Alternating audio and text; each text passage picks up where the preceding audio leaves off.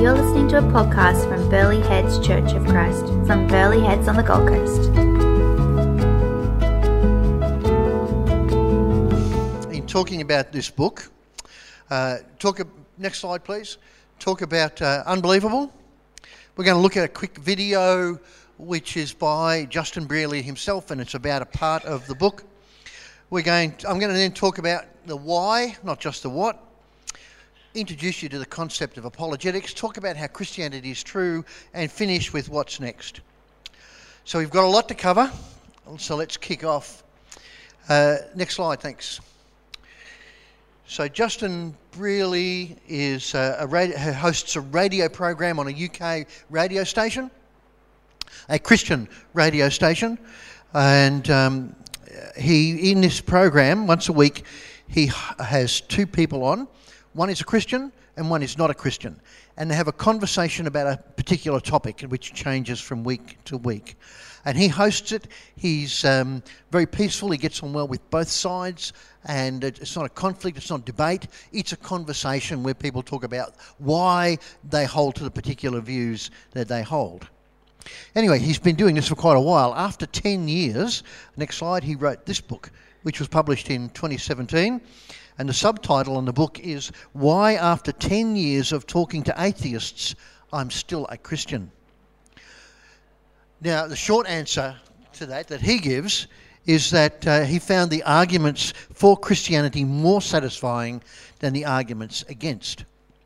The book is uh, quite readable. Uh, it's a good intro book to this area.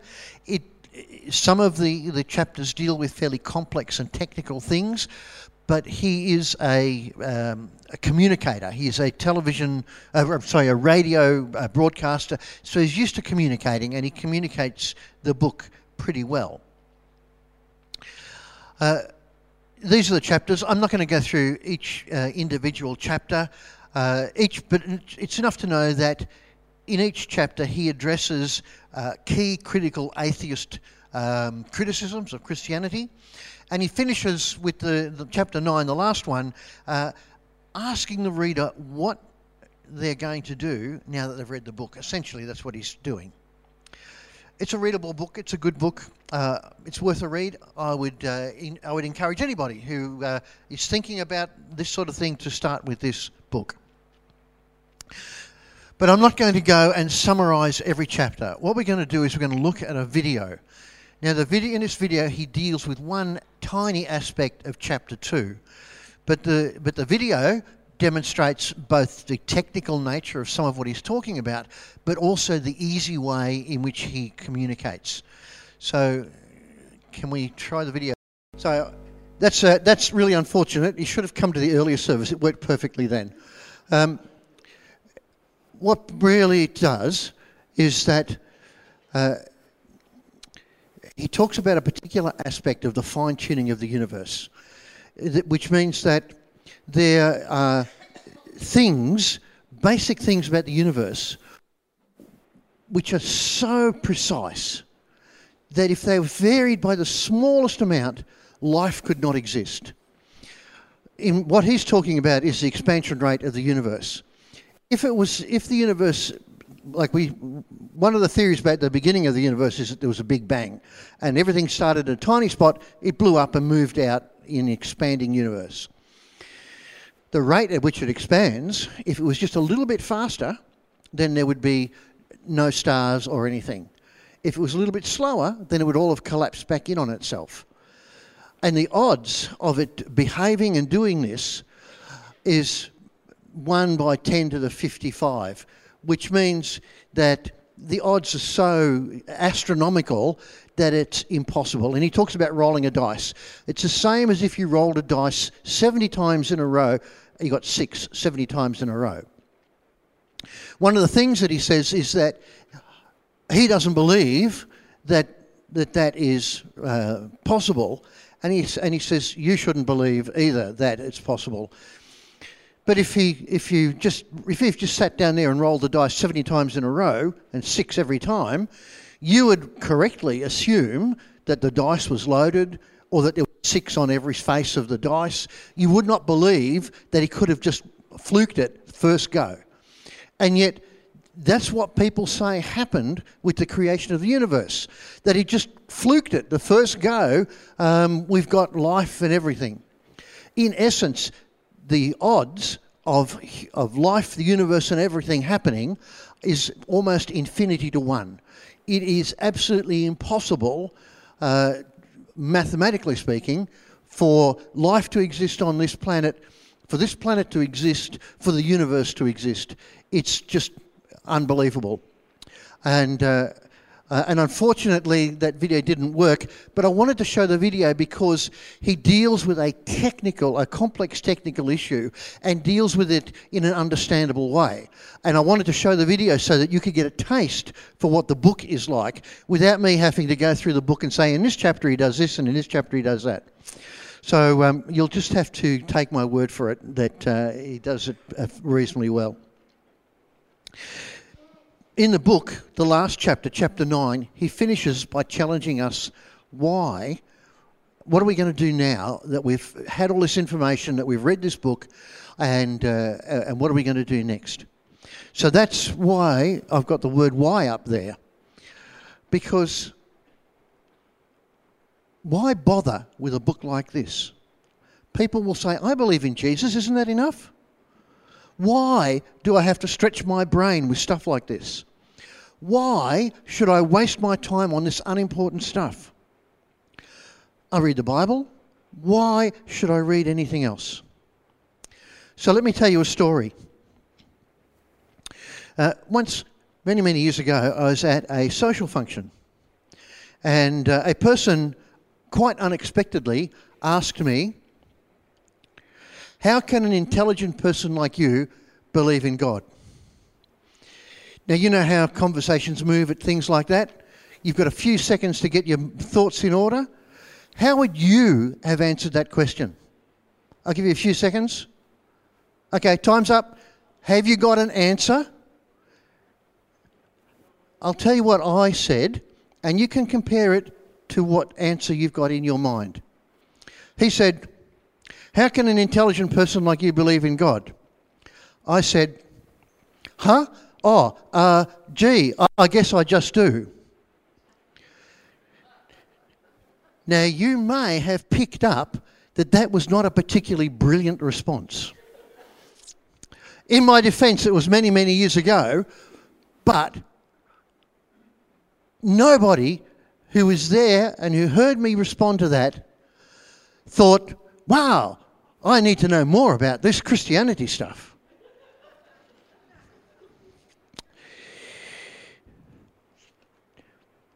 Peter, in his first letter, chapter 13, verse 15, says, But in your hearts, honour Christ the Lord as holy, always being prepared to make a defence to anyone who asks you for a reason for the hope that is in you, yet do it with gentleness and respect. Always being prepared to make a defence to anyone who asks you for a reason for the hope that is in you. Friends, I was woefully unprepared. I was not ready to give a reason. And when I said to you, how would you answer the question? If you didn't have an answer pop straight into your head, you also are woefully unprepared.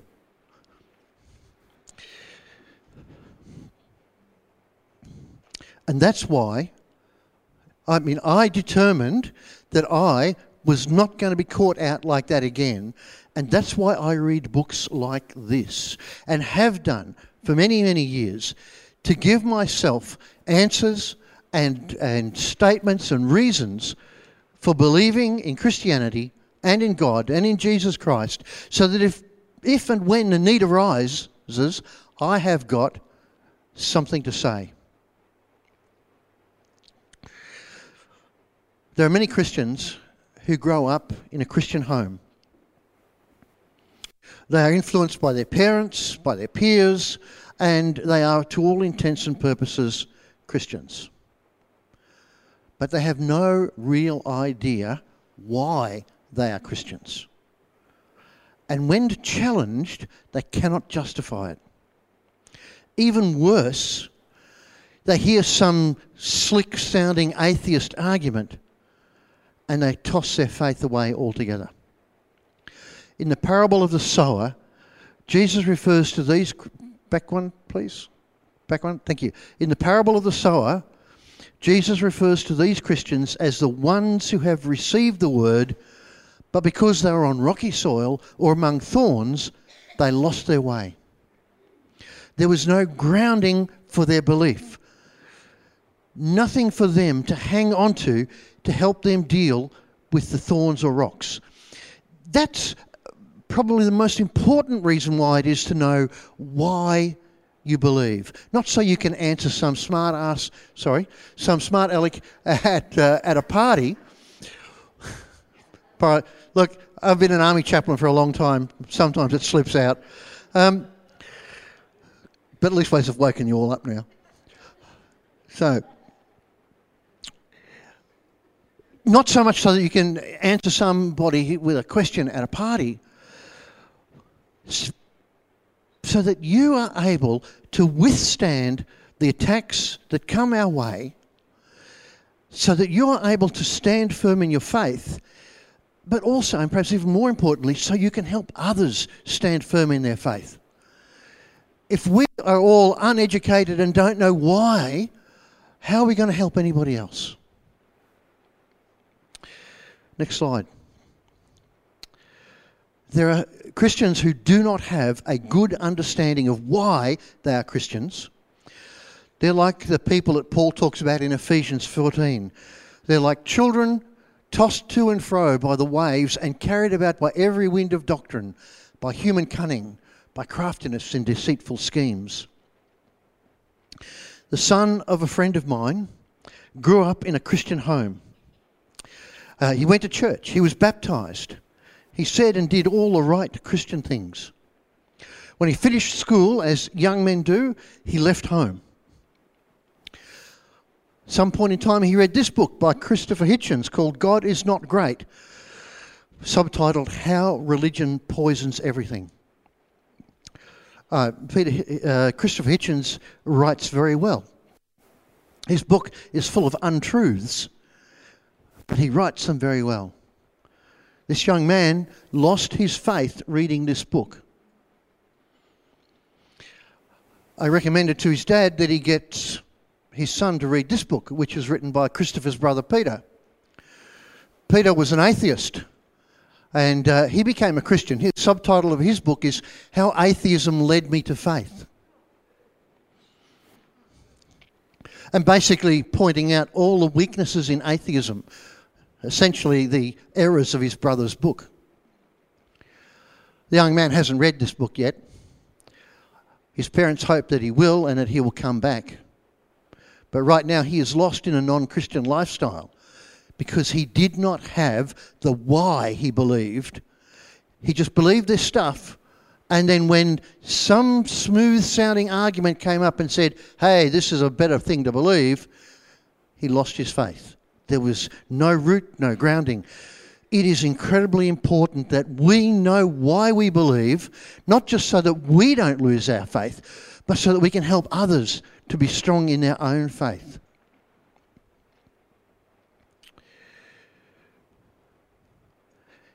Everyone needs to own their own faith and to understand why they believe. In so doing, we are then prepared not just for the questions that others ask, but also for the issues that life throws at us and to be able to help others who need it. Unbelievable is not on its own. It's not the only book that's ever been written in this topic. It's part of a, a genre called apologetics, a category of books, category of, of arguments that is concerned with defending or proving the truth of Christian doctrines. Unfortunately, Christians today have been so influenced by society, by the negativity towards the church and religion, and even evangelical Christians like us. We think that the church is about faith and atheism is about facts. You've probably heard something along those lines. The church is about faith, science is about facts. We're dealing with two totally different areas of life and there's no crossover. even worse, society says things like, oh, it's just all about blind faith. It's believing without evidence. Or even harsher, to be a Christian, you need to leave your brain at the door of the church when you walk in. Have you heard any of those things? Yes, or am I the only one who reads, you know, Peter Hitchens and Christopher Hitchens' books? Those are the sorts of things that are said about Christians. And the church does not provide us with the teaching that we need. What the church globally, not, I'm not talking specifically about Burleigh here, I'm talking about the church universal. What it has done is that it has forgotten that Christianity is true.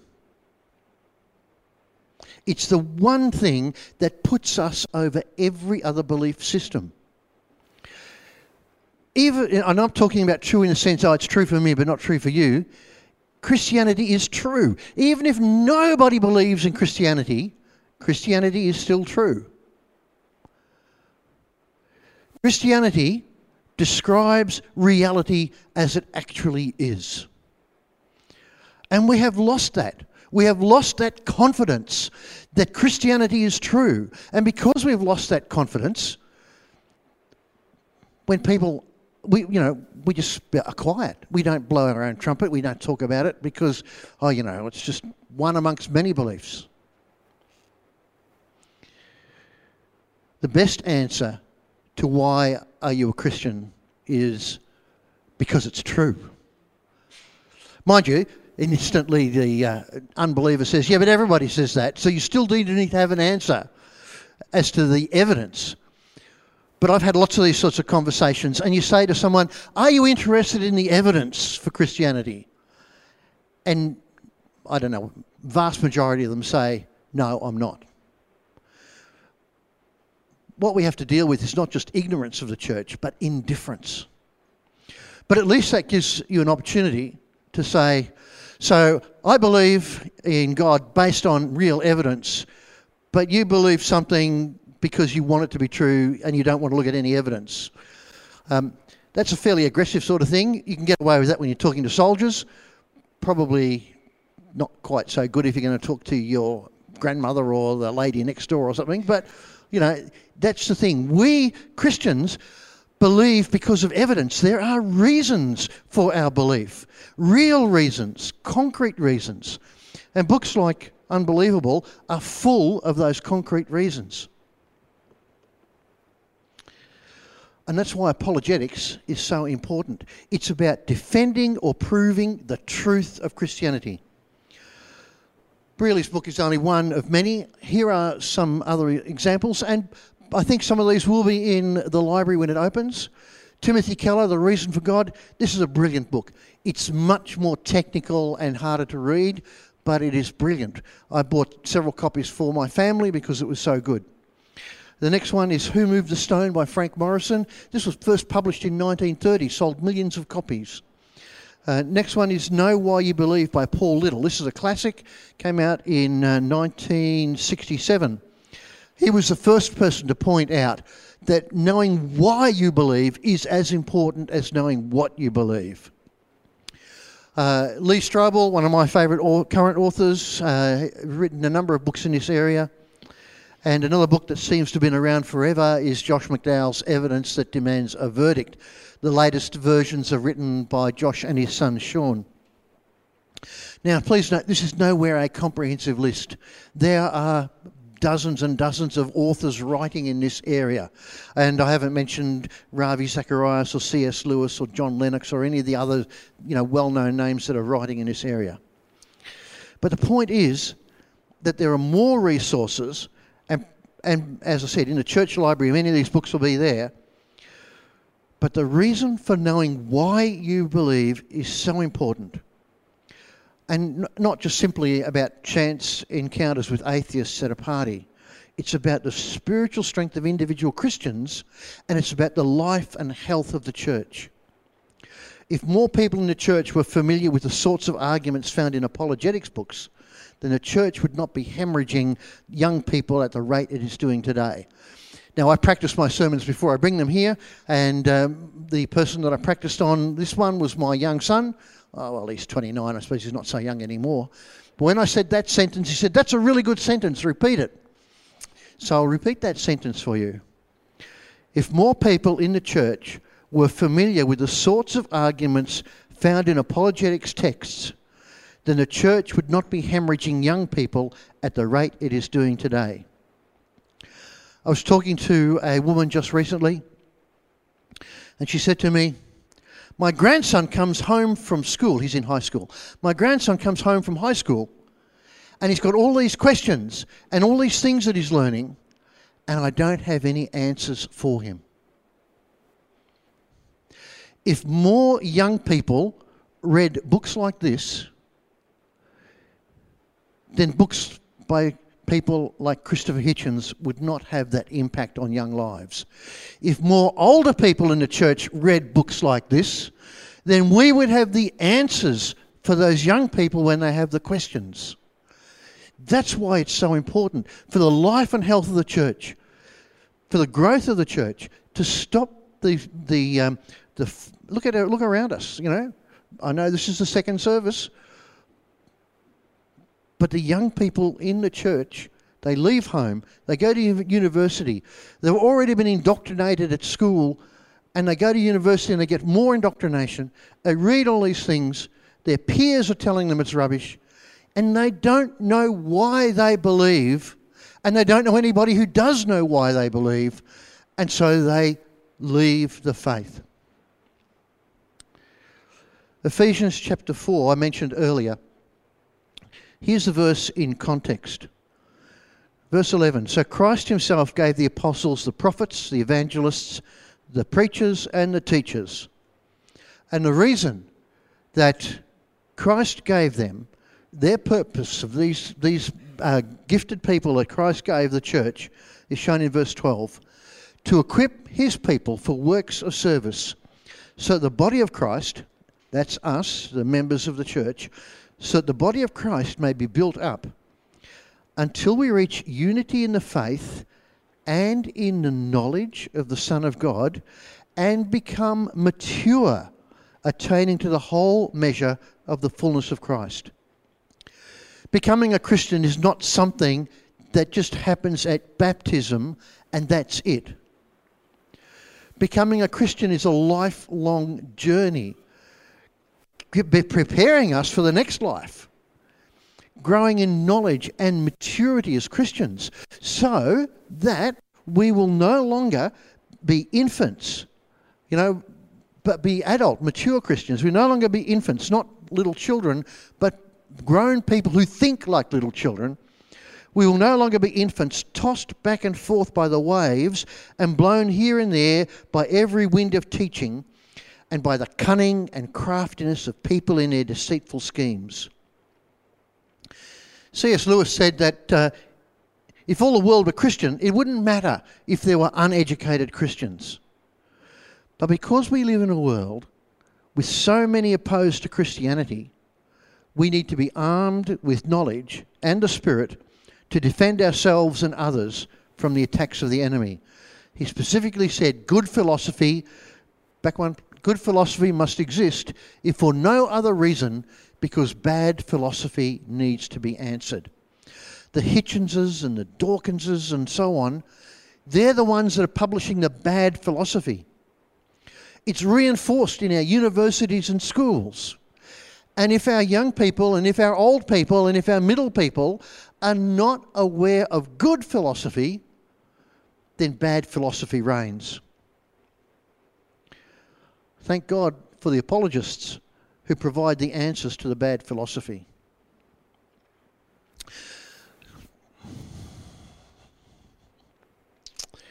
These were the goals that I had set for today. To talk to you a little bit about Unbelievable and recommend it and encourage, it, uh, encourage you to read it. To uh, look at the video, unfortunately, didn't achieve that goal.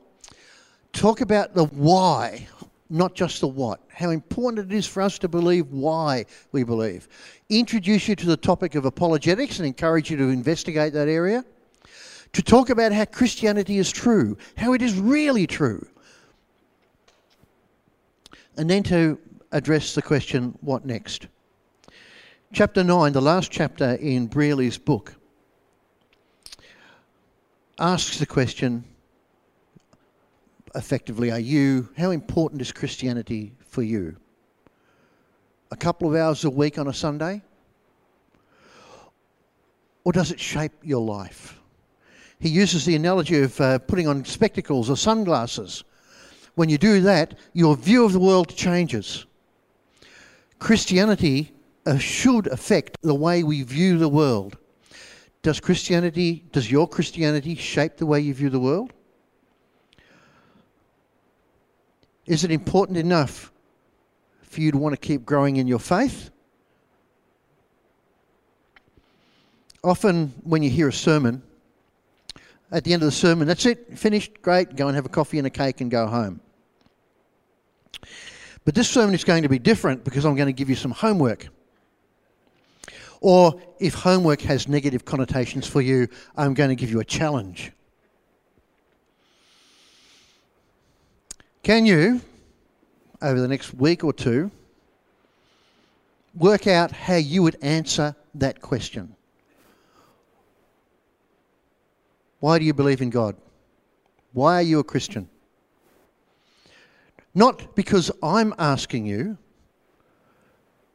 but because Peter says we should all be able to do that. Not because I think it's a good idea, but because if you don't know why you are a Christian, you are vulnerable and you're not able to help those around you. When you've worked out an answer, now this doesn't have to be like a complex argument. It could just simply be because the odds are against it, or because the, you know the, the earth is too complicated, or some simple answer. But you need to have an answer as to why. When you have worked out why, come and talk to me. Tell me what your why is. Tell others what your why is, and listen to their whys. If we, if everybody in this room had a why, some of them would be similar, but some of them would be different. We could learn from each other. We could grow. If you're in a Bible study group or meet with a group of friends and get a book like this and talk about it as, a, uh, as part of your book club, do a chapter every meeting. Do something so that you will stretch yourself and that you'll grow in the faith and that you will. And if you're not in a book club or that, start one. Go and do it. When you've worked out why you believe, I'd really love to hear your reasons. And if you tell me your reasons, then I'll tell you mine. Let's pray. Father God, thank you for people like Justin Brierley and the book that he writes. Thank you for all those who try to help us to understand the why of our faith. Pray, Lord, that through your Spirit you would inspire us to seek out our own answers and help us grow and become more mature as Christians. In Jesus' name I pray. Amen.